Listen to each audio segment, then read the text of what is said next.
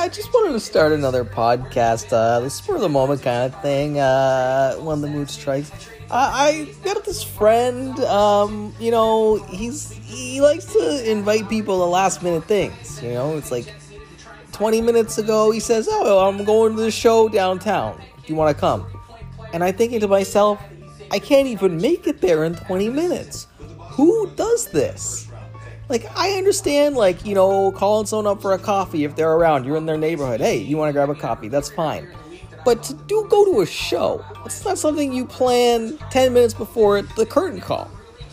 Am I crazy? Is this just me? What do you think?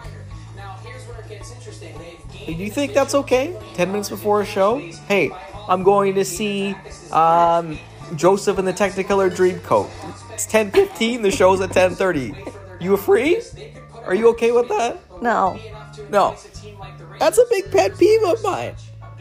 Look, for those friends who do this bullshit, I want to know what you think about them. Leave your comments leave, leave below. your comments below. Leave it below.